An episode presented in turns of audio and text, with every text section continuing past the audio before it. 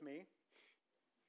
We're going to be starting in verse 21 and go through the end of the chapter, verse 41. It's a, it's a long narrative of, of an event that's going to be easy to go through, it really is. Uh, it's not as long as it seems by looking at it. But I am going to read those 21 verses as we stand. In honor of God's word, of course, we are standing. Follow along as I read. I'm reading from the New King James Version of the Word of God. Luke writes When these things were accomplished, Paul purposed in the Spirit, when he had passed through Macedonia and Achaia, to go to Jerusalem, saying, After I've been there, I must also see Rome. So he sent into Macedonia two of those who ministered to him, Timothy and Erastus, but he himself stayed in Asia for a time. And about that time there arose a great commotion about the way. For a certain man named Demetrius, a silversmith, who made silver shrines of Diana, brought no small profit to the craftsmen. He called them together with the workers of similar occupation and said, Men, you know that we have our prosperity by this trade. Moreover, you see and hear that not only at Ephesus, but throughout almost all Asia, this Paul has persuaded and turned away many people, saying that they are not gods which are made with hands. So not only is this trade of ours in danger of falling into disrepute, but also the temple of the great goddess Diana may be despised and her magnificence destroyed, whom all Asia and the world worship. Now, when they heard this, they were full of wrath and cried out, saying, Great is Diana of the Ephesians. So the whole city was filled with confusion and rushed into the theater with one accord, having seized Gaius and Aristarchus, Macedonians, Paul's travel companions. And when Paul wanted to go into the people, the disciples would not allow him. And some of the officials of Asia, who were his friends, sent to him pleading that he would not venture into the theater. Some therefore cried out one thing and some another, for the assembly was confused, and most of them did not know why they had come together. That's a mob mentality for you, right? And they drew Alexander out of the multitude, the Jews putting him forward. And Alexander motioned with his hand and wanted to make his defense to the people. But when they found out that he was a Jew, all with one voice cried out for about two hours, Great is Diana of the Ephesians. And when the city clerk had quieted the crowd, he said, Men of Ephesus, what man is there who does not know that the city of the Ephesians is temple guardian of the great goddess Diana and the image which fell down from Zeus? Therefore, since these things cannot be denied, you ought to be quiet and do nothing rashly. For you have brought these men here who are neither robbers of temples nor blasphemers of your goddess. Some translations will read, our goddess. Therefore, if Demetrius and his fellow craftsmen have a case against anyone, let the, court, uh, the, the courts are open and there are proconsuls. Let them bring charges against one another. But if you have any other inquiry to make, it shall be determined in the lawful assembly. For we are in danger of being called in question for today's uproar, there being no reason which we may give to account for this disorderly gathering. And when he had said these things, he dismissed the assembly. And Father, as we look at this, we pray that you would speak to our hearts through this passage, through the actions of these citizens of, of Ephesus the, uh, uh, the, the, tradesmen, the, the craftsmen, and all, and all that's going on here, Lord. I, I pray that you, by your Spirit, would teach us, that He would lead us into all your truth, that He would bring to remembrance the things that your word brings to our hearts. And Lord, that our Lord Jesus would be magnified, that He would be honored, that He would be glorified in this time. So, Lord, have your way with our hearts as you continue your work of molding us and shaping us into the image of our Lord. And it's in his name that we pray. Amen. You guys may be seated.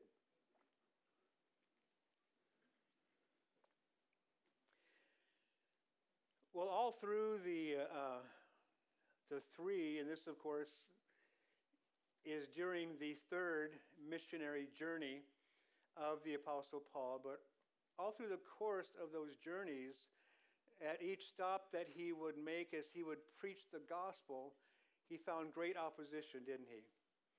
And yet at the same time, he found great success in that the Lord gave his word to do a work in the hearts of the people who would hear it, bringing faith to those hearts, faith in Jesus Christ. And here we see in the beginning of this passage, verses 21 and 22, basically Paul coming to a place where he had, um, he, he was satisfied that the Lord has done his work through him here in the city of Ephesus, here for a period of probably over two and a half years at this point in time.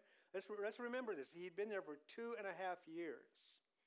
A lot of teaching through the Word of God, a lot of proclaiming that Jesus of Nazareth is the, the Jewish Messiah, that he's the Savior of the world, that, that he died to save uh, uh, people, not only Jews, but Gentiles alike, from their sins. And Ephesians were coming to Christ. And, and, and so, as that was taking place, he, he had been praying about where his next move would be, where, where he would go.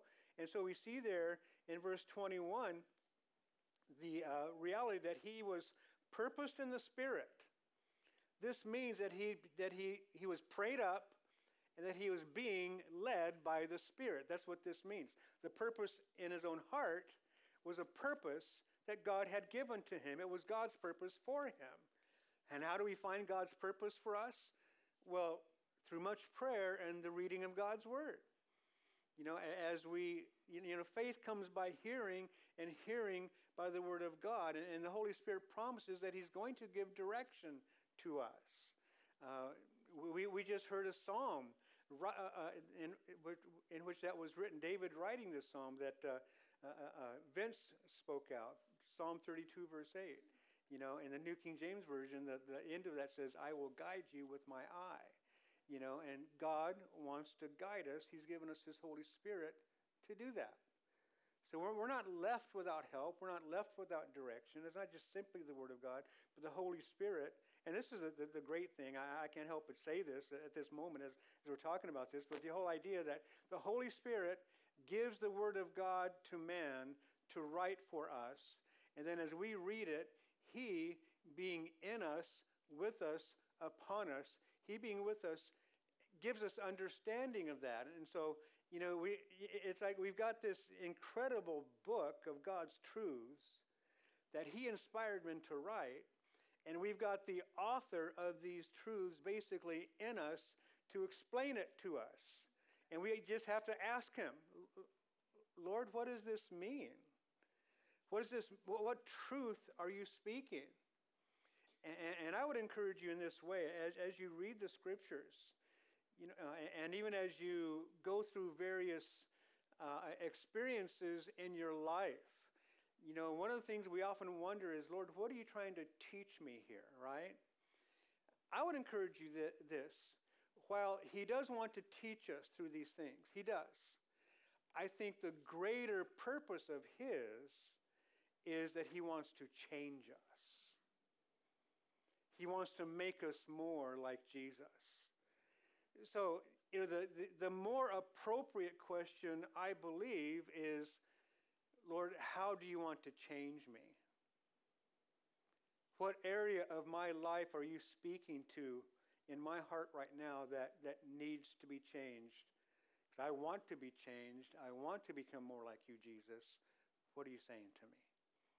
And we learn things for that purpose, not just to know them, but that we will be changed from the inside out. Amen? That's what he wants to do. So, so once again, we see here, and, we're, and, and in, those verses afterward, of course, in verse 22, uh, he, he sent in Macedonia two of the people, a part of his team, his missionary team, who, who were with him, serving him, Timothy and Erastus by name. He sent them back to Macedonia Timothy, of course, being from Macedonia, Erastus was not, but he sent them to, uh, uh, there to Macedonia while he remained there in Ephesus, meaning he stayed in Asia. And so they went to uh, uh, uh the, the, north part of Greece. There's Macedonia in the north, Achaia in the south, right? And Macedonia is where Berea, Lystra, that, that's where Timothy was from. Philippi, Thessalonica, up in Macedonia, that's where he sent, he sent him. And he had a particular reason for doing that, in which, for which we'll be looking at in just, just a moment. But then we see in verse 23 about that time there arose a great commotion about the way. As I mentioned just a moment ago, everywhere Paul went when he preached the gospel, as that gospel was making an impact, you know, uh, there was a great commotion that, that would take place. You know, and I think something for us to ask ourselves is, is, is the question are, are, is there any kind of commotion taking place in our own lives? Or maybe we should say in the lives of people around us as we share the gospel and as we live it. As people are seeing that and hearing that, hearing these truths, is the conviction of the Holy Spirit coming in such a way that people are responding? Either by bowing to Christ or by opposing him, and sometimes very violently opposing him.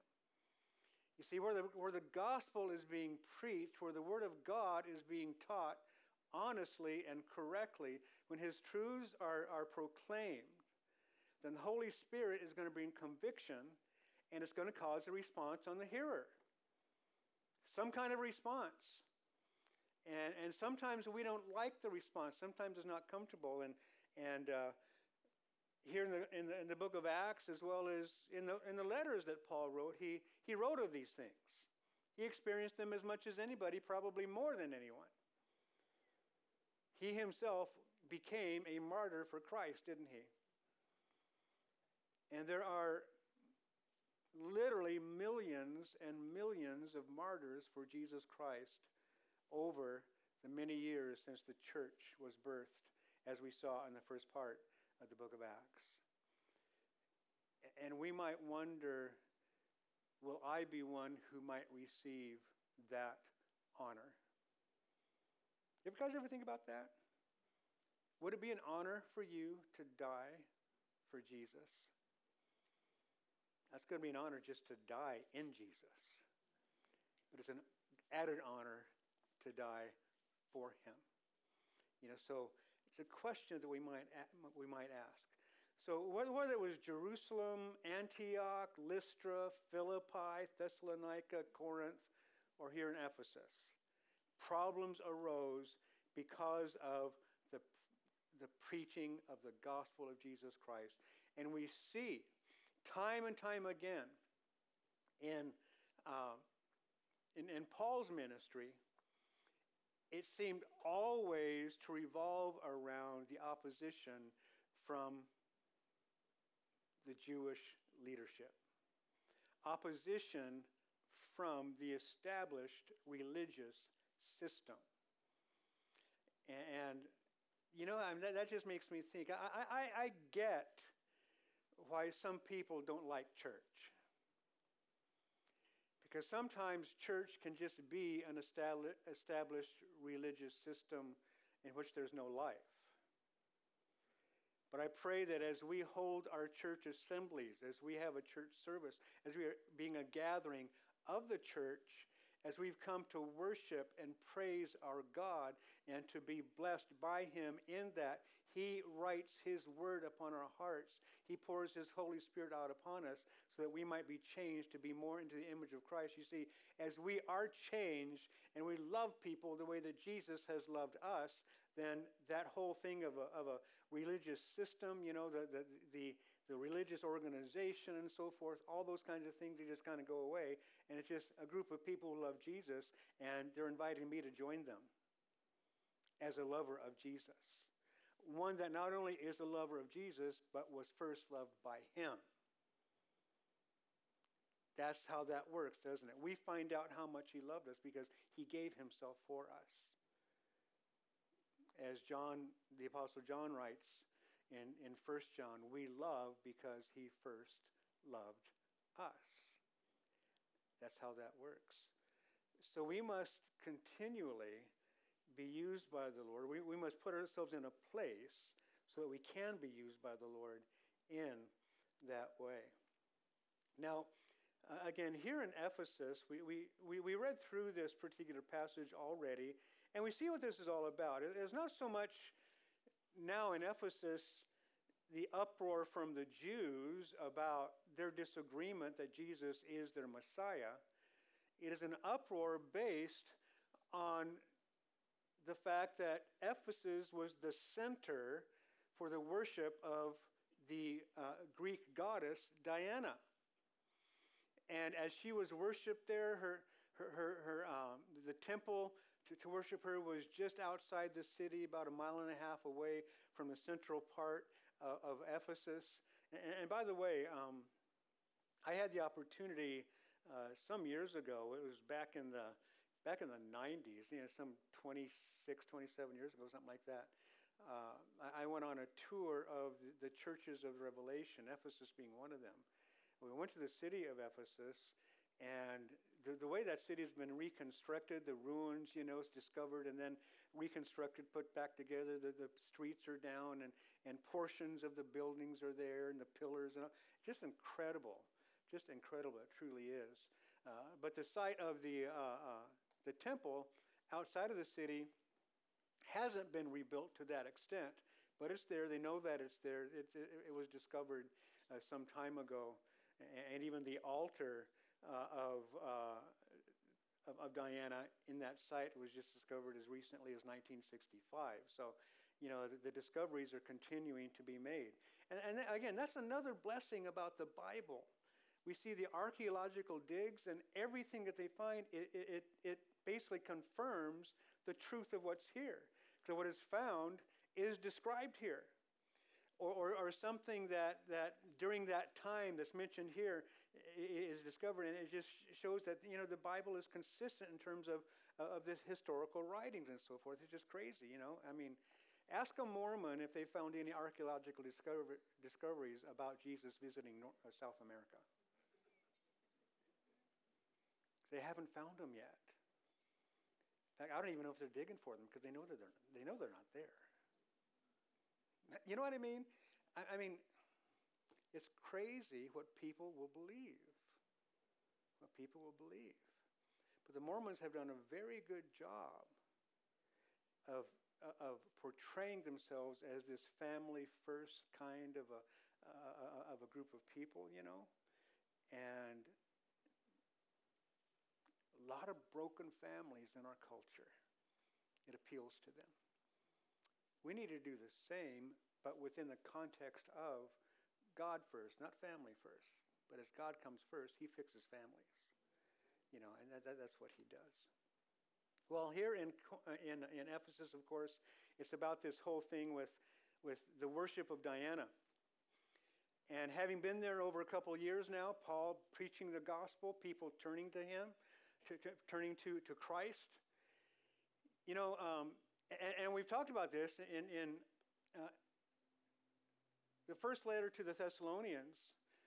In 1 Thessalonians chapter 1, verse 9, we, we see the Apostle Paul writing about how the Thessalonians turned from idols to God to serve the, the, the living and true God. And that's really what's taking place here in Ephesus as well. That God is being worshiped by those now who had been worshiping Diana. So they're not buying their little shrines anymore. And as they share the gospel with others, they're not, they're not involved in those things anymore. And, and, and that ought to be taking place wherever the gospel is being preached. I mean, um, for many of us, you know, the, for example, the liquor industry took a hit because we stopped drinking. You know what I mean? I, I, I mean, it, it's known that through some of the evangelists that, that were traveling in, in uh, you know, the 1800s and so forth. Uh, um, the names aren't coming to me at the moment, but you know, it, it, it was recorded that that bars were closing down because people stopped going to the bars. Sadly, and this, this of course, is, is in Europe, is what I'm thinking about. Uh, it took place here in America as well. But sadly, as the world makes its, you know, continues to bring its temptations and continues to have its way in the hearts of people, you know, uh, people turning away from Christ, families not following after, you know, and, and we can't get into all the details and how that all happened and so forth, but in a failure for Christianity to continue to thrive, then the world begins to enter in. And one of the things, as I've been in, in, in Europe, England in particular, you know, just uh, England and Wales, uh, seeing places that formerly were a place of worship now a, uh, a nightclub, for example. Seeing those kinds of things taking place. You know, and so, so we see those things. We see those things even today. But the point being, here, in this situation, the preaching of the gospel, was reaching hearts. People were being changed, now worshiping the true and living God, not worshiping Diana anymore, and business was down. Business was down for these idol makers, these craftsmen. And so Demetrius, who he was probably the, the head, maybe the president of the local craftsman union, you know, and uh, he got them together and say, listen, we got a problem, guys. You know, this guy Paul, he's been causing problems not just here in Ephesus, but all through Asia. Boy, what a blessing. What a compliment to his ministry. Of course, it was a work of God through him, but he was devoted to do the work, wasn't he? He, he was devoted to listen to what God had to say, and he would go to where God would send him. He would preach the gospel, and people would respond, and people were being changed. You know, and, and what, what, what an incredible blessing that is. But th- this is one of the responses that the world will have against us. You know, and, and here with, with, with Demetrius, as he brought the people together, he goes, You guys know that we, we've, been make, we've been making a pretty good living here. Now it's being threatened. And then he says, Not only that, but even our goddess Diana, her name is being tarnished here he's saying stuff like things made with hands are not God's. That's not good for business. But it's not good for the name of Diana either. And, and, you know, he brought that in. It does seem to be that his main concern was his, was his livelihood. But he threw in the, the religious aspect of it. But you know, I, I, I shared just a moment ago what Jesus said about how if the world hates you, know this, it hated me first. I want to share that scripture with you. Several verses, John 15, verse 18 to 19, and then verse 21. It's up on the screen for you. Jesus said, If the world hates you, you know that it hated me before it hated you. If you were of the world, the world would love its own. Now we are in the world, not of it, right? not of this world. In this world, not of this world. Where's, where is our first citizenship? In heaven, right? We are citizens of heaven. So, not of this world. If you were of this world, Jesus said, the world will love its own. Yet, because you are not of this world, but I chose you out of the world, you were of the world, but now you're not. We're of the kingdom of God, not the kingdom of this world, right? Therefore, the world hates you. Guys, that's a truth that we need to know and understand. Is that the, system of this world hates any follower of Christ and will do what it can to destroy you. Because this is war, right? Spiritual warfare. And the enemy too often has his way with people who are coming to Christ or wanting to come to Christ or making steps toward coming to Christ and bringing all these things. You know, we got the parable of, of the sower and the seed that illustrates some things for us on why people don't receive the, the seed uh, uh of God's word into their hearts because their hearts just aren't ready to receive it for various reasons. And the world has a lot to do with it, and us being influenced by the world, but our hearts being opposed to God as well. You know, I, I, I never realized, I don't know about you guys, probably the same. Before I came to Christ, I never saw myself as an enemy of God, at enmity with Him. But when I started reading my Bible, I discovered that I was. That's just the spiritual nature of what we are without Christ. Before we come to Christ, you know, we can say that we love him, we know him, but are, do we really? Well, the proof is in the pudding, right? But the point is that I was against Christ. I didn't realize this. But let, us keep on going here. Therefore, the world hates you, verse, verse 19. Then, then, verse 21 But all these things they will do to you for my name's sake, because they do not know him who sent me. Now, there are times that it would seem that we as the church, as appalled as we can get at the way that the world around us is, in terms of their opposition to truth, their opposition to what is just simply morally right. You know, um, the big thing in our culture right now is transgenderism, isn't it? That's the big thing right now. It's going to pass. I mean, not tomorrow. I pray that it would, but it, will take a while. It'll pass.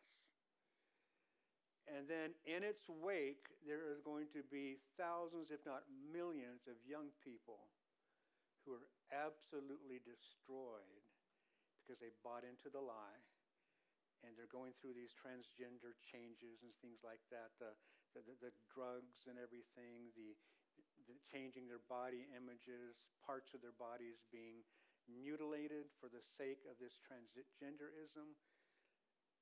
And 10 years down the line, maybe sooner. Already, there are reports of a number of, of, of young people who are regretting what they've done and they are just a psychological mess. Suicides taking place because of it. It's all a part of the spiritual warfare and our enemy, our adversary, the devil, destroying lives. Who Jesus told us in John chapter 10, he came to, to seek and to kill and destroy. Do you guys have any doubt about that? Now, my point being this that kind of illustrates the, the point to some degree. But with all the stuff that's going on, and we can be appalled by it, but are we surprised? We should not be. Why would we expect the world to act like they're Christians? Why would we expect people who don't know Jesus to act like they do? We see here Jesus himself said in John 15 21, They do these things to you for my name's sake because they do not know him who sent me. Lives being destroyed because they don't know God. So we ought not to be protesting the actions so much as maintaining the right of free speech so that we can share the gospel with people who can find life. It's because they don't know God is the reason these things are taking place. And how can they know God if they're not told about him?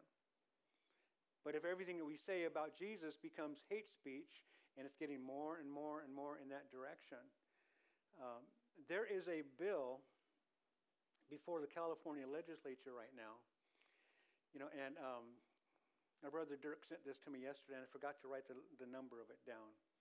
Um, but it's, it's a bill about transgenderism and the way that we are raising our children.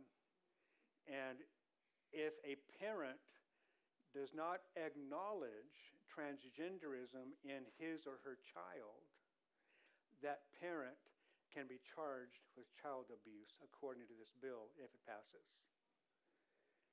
And, and have you guys heard about this bill? Anyone heard about it? You know, um, look it up. Um, I wish I had the number with me. I don't have. You know, actually, I have it on my phone. Anyway, um, yeah, I mean that, that's what that's what our state, and this is happening in state after state. You know, the liberal states leading the way, California being the most liberal of them all. In some sense, I'm, I'm thinking, knowing our state, knowing our legislators, I'm thinking, well, what took them so long? You know, kind of a thing. I, I expected something like this, but they basically are changing the, the California statute describing families. The, the family code and what is a family is being changed. And it's basically saying if your child, if, you're, you have, if you have a little boy that comes home and says, and it says nothing about age, if your eight year old little boy comes home saying, I, I think I'm a girl, if you fight against that, he goes to school and tells his teacher that. It gets reported to the, to the local uh, LBGTQ LMNOP um, group. That they can report that to the, the, to the officials. You'll be investigated. You can be criminally charged for child abuse, and your child will be taken away from you. That's where we're headed. Where we're headed. Pray, pray, pray, pray. Pray that some common sense will come to these people and our legislators who have no sense. They just don't. You know, I've, I've shared with you, you know, I keep saying this, and I'm going to say it again. You know, I mean, when people get an agenda, I don't care who it is, I don't care what your agenda is, but when you've got an agenda and your purpose is to fulfill this agenda, whatever it may be, then we are not open to truth. Because truth always comes from the outside.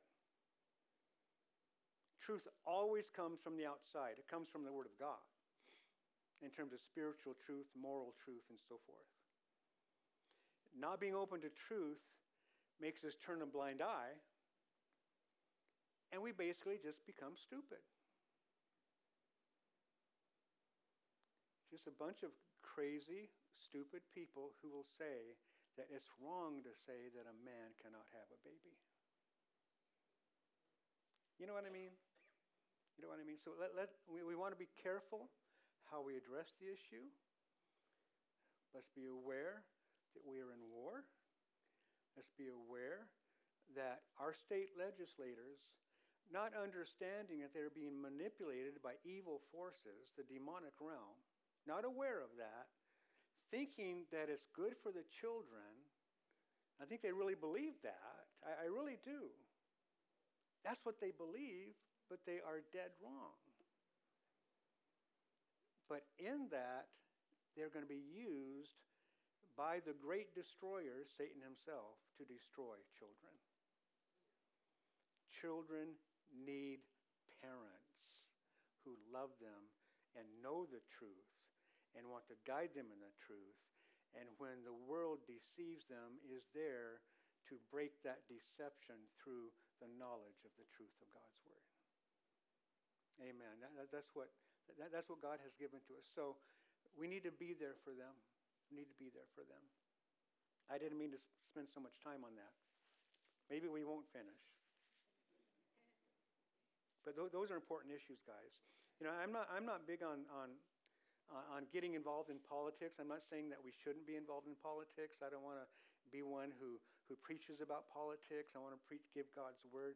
But God's word certainly affects our social the, the, our society, and, and the political realm is one that affects society as well. We just need to be aware of these things and then respond accordingly. Not just, not just simply pray, but make some phone calls and maybe write some letters or send some emails or whatever the case might be in regard to these things. Not surprising of any warfare that takes place anywhere whenever the Word of God is being preached. Well,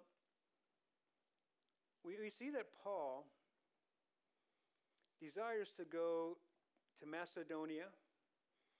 Timothy and Erastus are basically leading the way there. He wants to go to Jerusalem after that, and then he said he must see Rome.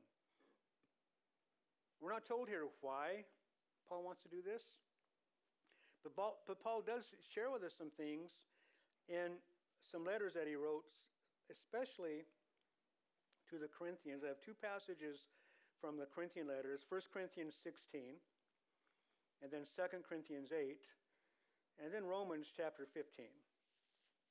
That brings that sheds some light on this. And the letter to the Corinthians, by the way, were written from Ephesus by the Apostle Paul. So right around this time, he was writing things, these things to them. 1 Corinthians 16, 1 through 4. Now concerning the collection for the saints, as I have given orders to the churches of Galatia, so you must do also. So Galatia is there in um, uh, Asia.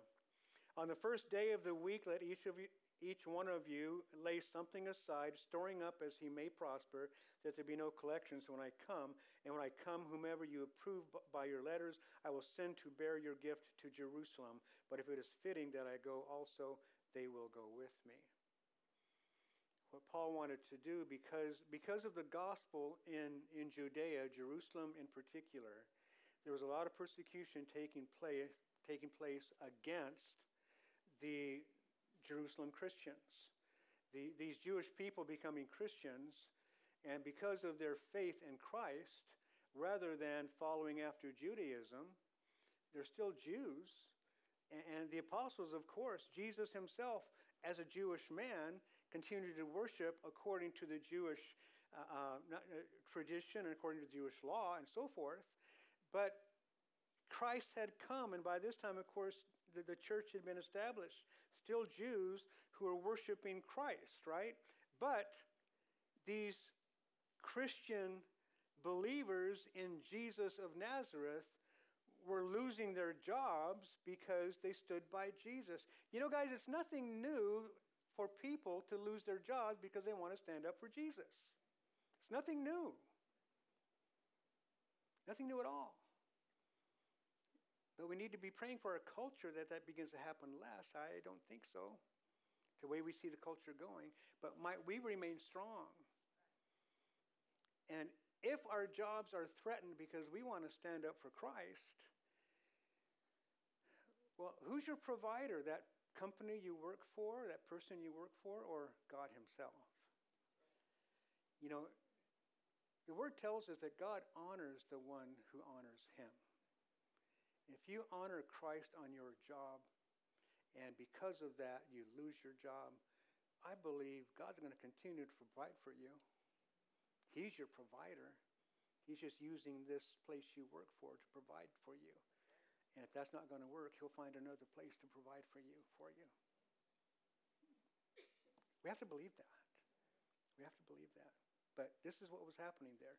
So because of that persecution, people losing jobs, so a lot of people were, were, were, were, were poor financially because of that. They want to take a collection there in Macedonia, um, Asia and Macedonia, from these Gentile, mostly Gentile churches, send it to Jerusalem to help these Jewish believers in Jesus. That's what was going on. 2 Corinthians 8 we see in verses 1 through 7 these words Moreover, brethren, we make known to you the grace of God bestowed on the church of Macedonia, that in a great trial of affliction, remember, he's writing this to Corinth, a city in southern Greece, Achaia, and he's telling them about the response of the churches up in Macedonia, up in, in north, northern Greece, right? That in a great trial of affliction, the abundance of their joy and their deep poverty abounded in the riches of their liberality. For I bear witness that according to their ability, yes, and beyond their ability, they were freely willing, imploring with us, imploring us with much urgency that we would receive the gift and the fellowship of the ministering to the saints. I want to pause there. I can, I can see Paul just responded to them, to them by saying, you know, guys, you guys are not all that well off either. You shouldn't be sending so much, kind of a thing. They said, no, no, no, no, no, we want to give this, we want to get, you know, that, that's what it was like. And not only, verse 5, and not only as we had hoped, but they first gave themselves to the Lord and then to us by the will of God. God first, their spiritual leaders, leadership, secondly, they gave themselves to. And then they responded to what Paul and, and, and the apostles were saying in regard to this. So we urge Titus that as he had begun, so he would also complete this grace in you as well. But as you abound in everything, in faith, in speech, in knowledge, in all diligence, and in your love for us, see that you abound in this grace also. And then writing something to the Romans as well, a church that Paul did not establish, but was there in Rome.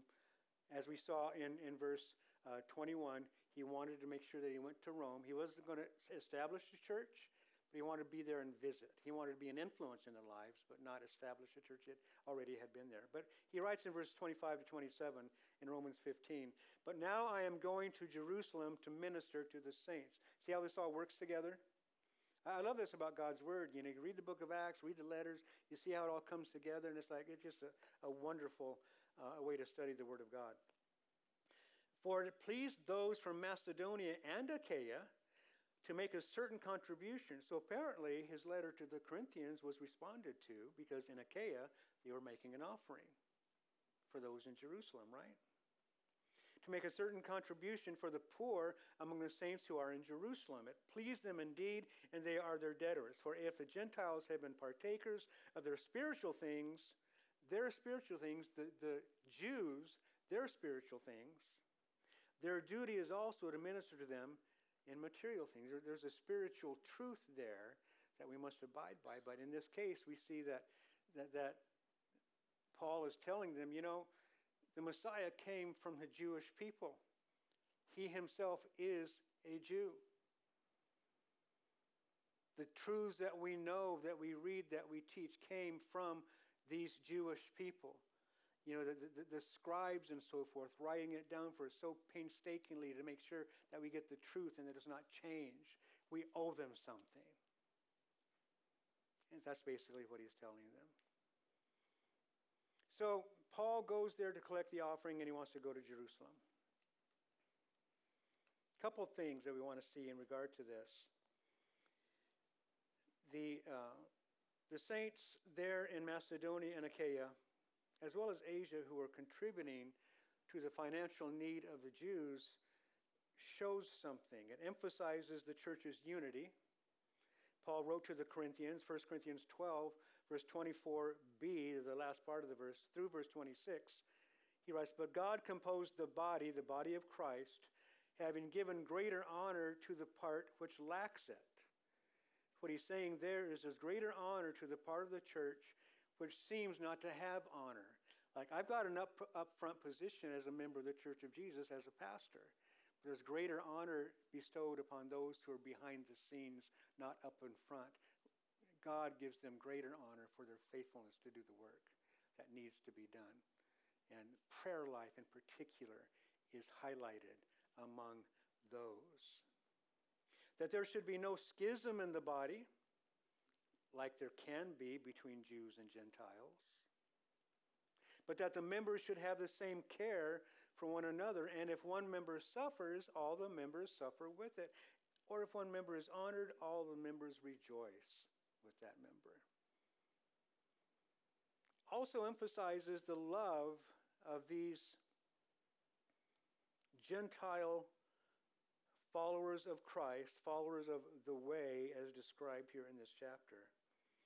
It's a demonstration uh, of that faith as well. James 2:15 to 17. And one of you says to them, Depart in peace, be warmed and filled, but you, you do not give them the things which are needed for the body.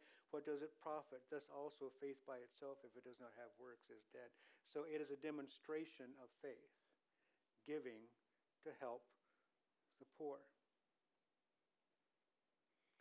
In terms of Rome, We've talked about that already. I do want to point something out. A little bit later in Acts 23, we see Paul being discouraged because of his because of the warfare in Jerusalem, and it's in Jerusalem at this time in Acts 23 that this takes place. We see here that that verse tells us in verse 11, chapter 23, but the following night the Lord stood by him, by Paul, and said, Be of good cheer, Paul, for as you have testified for me in Jerusalem, so you must also bear witness at Rome. So he understands that he is going to go to Rome. But also we see in Romans chapter 15, which we quoted from just a moment ago, in verses 22 through 29, we see these words. I quoted from, from, from among this, this verse earlier. Verse 22 For this reason I also have been much hindered from coming to you, but now no longer having a place in these parts, and having a great desire these many years to come to you, whenever I journey to Spain, I shall come to you. It was really in Paul's heart to go to Spain. And he wanted to go to, to Rome on his way to Spain. But Spain was his destination. Uh, uh, Luke emphasizes Rome because of the importance of that city, of course. But Spain was on the western outskirts of the Roman Empire. The uh, gospel had not come there yet. It had reached Rome. He's just going to stop, fellowship a while, see what's going on, and then go to Spain. And we don't know, according to Scripture, if he ever made it. We simply do not know. It just kind of reminds me, um, Pastor David Rosales, who, whom I still consider to be my pastor, I was with him for a number of years, serving alongside of him before we came here to Upland. And for years, he was praying about Spain, about establishing a work in Spain. And Guess who God used to do that? Us. Isn't that a blessing? I, I, I, tease him about that once in a while. And he's very happy about it. He is. He is. Uh, and uh, he's been to Spain, Spain, a few times with us, but uh, uh, just, just reminds me of that. But this is what Paul wanted to do.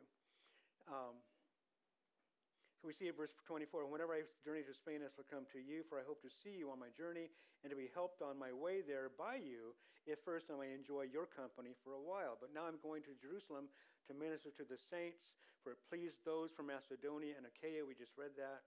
Um, verse, verse 28, let's pick up there. Therefore, when I have performed this and have sealed to them this fruit, I shall go by way of you to Spain, but I know that when I come to you, I shall come in the fullness of the blessing of the gospel of Christ. And so he's on his way to Spain through Rome. Now, in verses 23 to 41, a lot of verses there that describe this riot that takes place there in Ephesus. We read it, and there's not a lot to add to what we read there. This is why I, I believe we can get through this fairly quickly. But obviously, as I mentioned, the, uh, the, the, the main concern uh, of, of these silversmiths, the other craftsmen, was their, their means of making a living was being hindered, was being hurt through the preaching of the gospel. And so they wanted that preaching to be stopped. And, uh, you know, when you combined financial needs with, with, with, with their belief, the superstitious belief that this Diana, a, a, a goddess of, of Greece, the, her, her image being tossed out of the heavens by Zeus himself, landing there in their area and a temple built on that site. That's kind of the way that they believe this took place.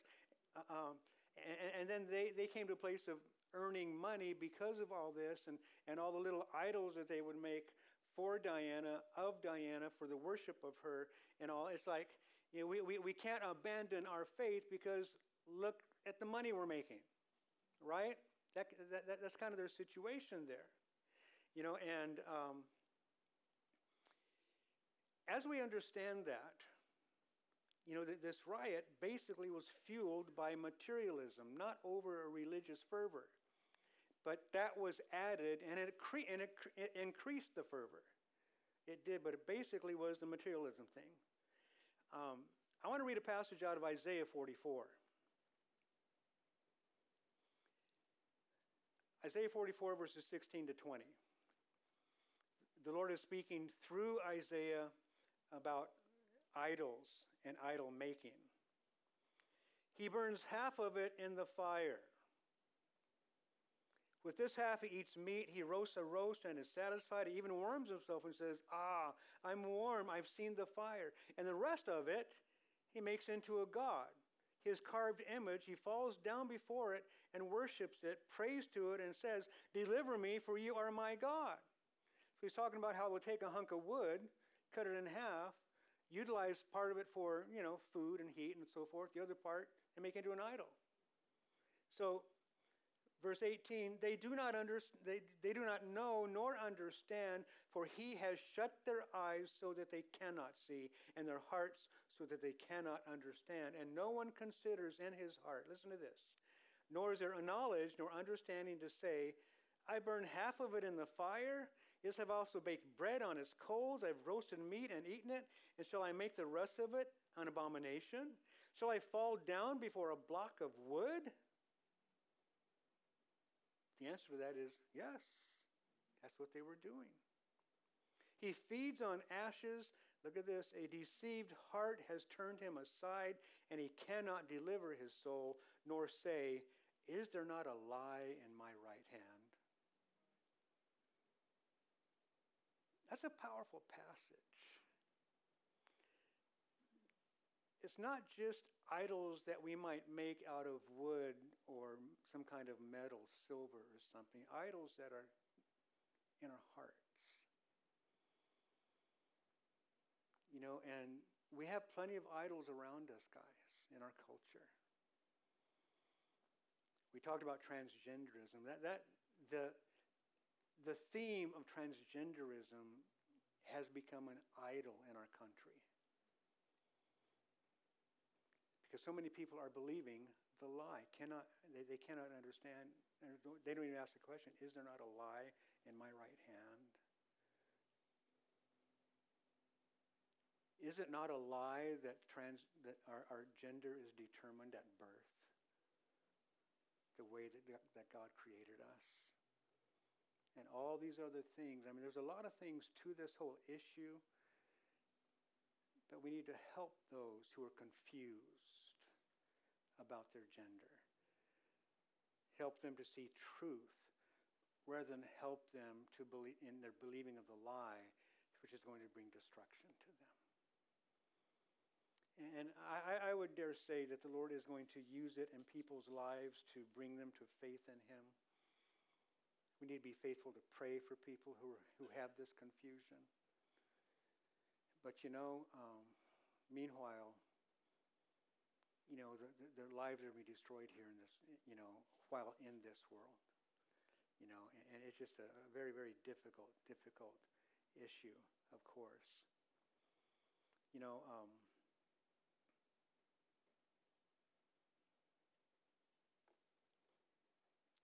we see here, just like in Thessalonica, I mentioned this before, that these people are turning to God from the idols that they are serving. You know, it's amazing what we will say that we believe in order to live comfortably, in order to not upset the apple cart, so to speak. And that's certainly what was taking place here. The question has to come to us will we forsake moral principles, moral principles that God has given to us in His Word, for the sake of some sort of self gain? Many people do. Many Christians will do that. Many so called Christians. Our president, Joe Biden, a very committed Catholic, so he says, killing babies in the mother's wombs. Right? If he changed his view on that, Maybe he doesn't really believe it, but he's saying he does because he gets some gain out of it. I don't know. I don't know what's in his heart. I just know what he says and what he does. You know what I mean? But we, as followers of Christ, can do the same thing. We've got to be careful. Proverbs 14:34 says, "Righteousness exalts a nation, but sin is a reproach to any people." So the confusion that existed simply because of what took place. Many of them are crying one thing, others are crying another. They're rushing into the, the, the, the temple of, of, Diana. They've taken a couple of Paul's uh, uh, uh, uh travel companions with him, uh, Gaius and, and uh, um, who's the other one? Da, da, da, Aristarchus. and they're, they're just kind of going mad in this mob mentality and stuff. And I have to say this, you know, when I was back in 1970, uh, I was an 18 year old sophomore attending USC.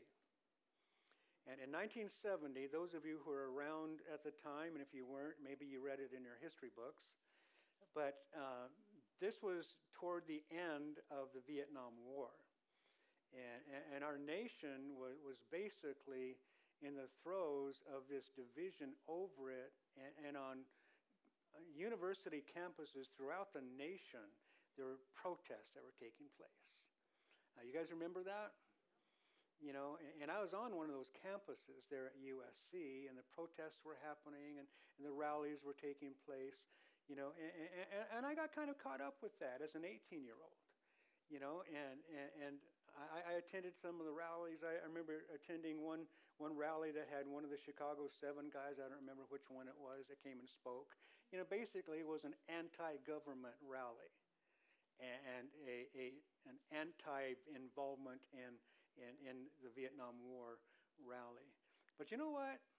Honestly, in my heart, what I was mostly concerned with, I just wanted to get out of class. I really did. You know, so so the mob. You, know, you see a mob of 500 people, and on the news we'll say these 500 people showed up, and it's like, you know what? Maybe about 50 of them were concerned about this. The others just kind of joined the crowd.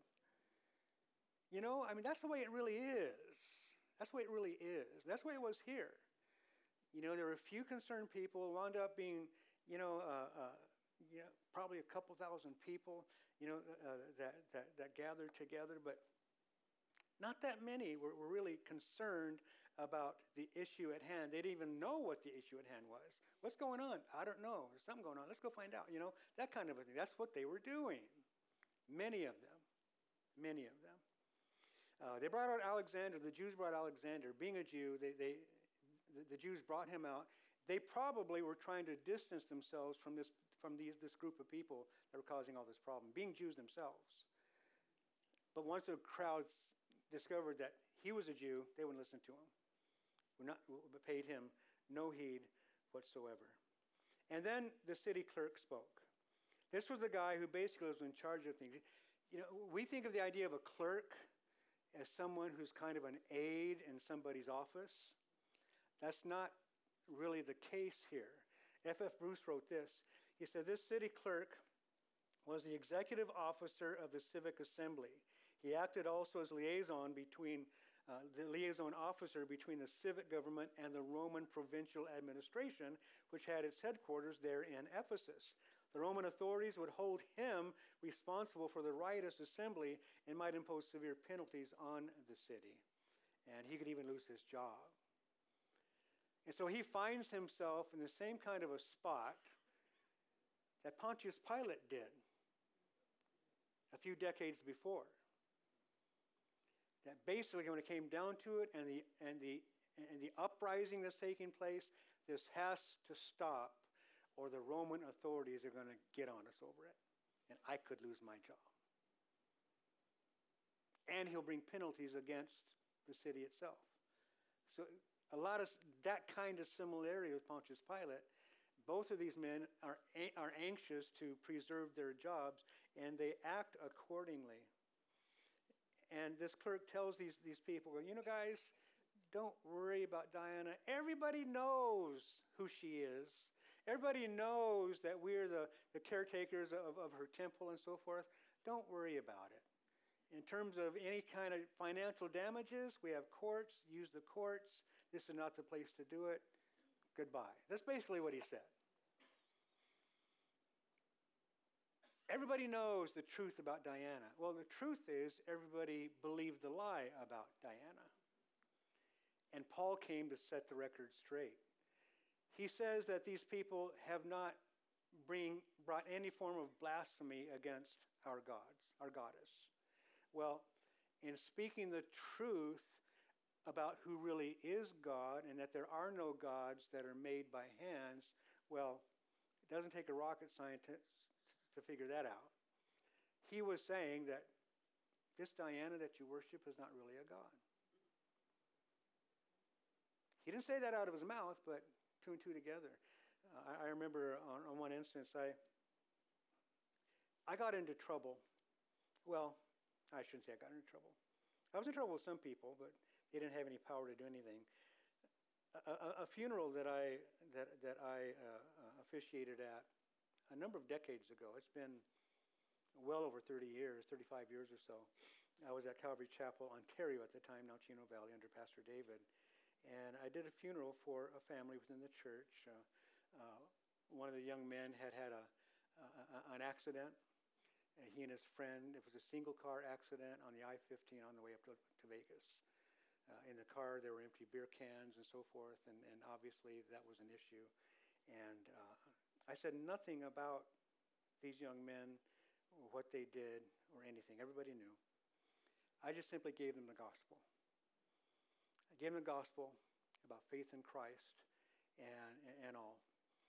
Well, it didn't take a rocket scientist, as I was saying, about who Christians are and our response to him in faith, you know, that didn't fit these young men. So basically, I was saying that they could not have been saved, and so they are not in heaven. And so the family got very upset with me. I didn't know them. I just wanted to speak the truth. You know, there were there were phone calls that came into the office and stuff like that, and you know, it's like that's what happens. But the point is this you know, when you speak the truth, the lies get exposed. That's all. When light comes into a dark room, the darkness is exposed and actually leaves. And those who like to hang out in the darkness, I mean, you know, if, if we're in the kind of a building, if we're in an old building or something, and, and, we walk in and there happens to be a light switch and it's working, you turn on the light, you might see a bunch of cockroaches head for the corners, right? When light comes into a room, the people who like to hang out in the darkness leave. They're, they're, they're, they're, they're upset. That's what was taking place here. And so, bottom line is this what Paul wrote to the Romans in Romans 8, verse 28, proved true here in Ephesus. We know that all things work together for good to those who love God, to those who are called according to his purpose. The city clerk made sure that Paul had the freedom to speak his truth. Not his truth, but the truth, the one and only truth that comes from the Word of God. And Father, we thank you for that. We thank you for that reality. We pray, God, that you'd have your way in our hearts even now as we prepare our hearts for communion, as we prepare our hearts to seek you, to pray to you, to examine our hearts, to thank you for the truth of your word and the truth of what you have done for us.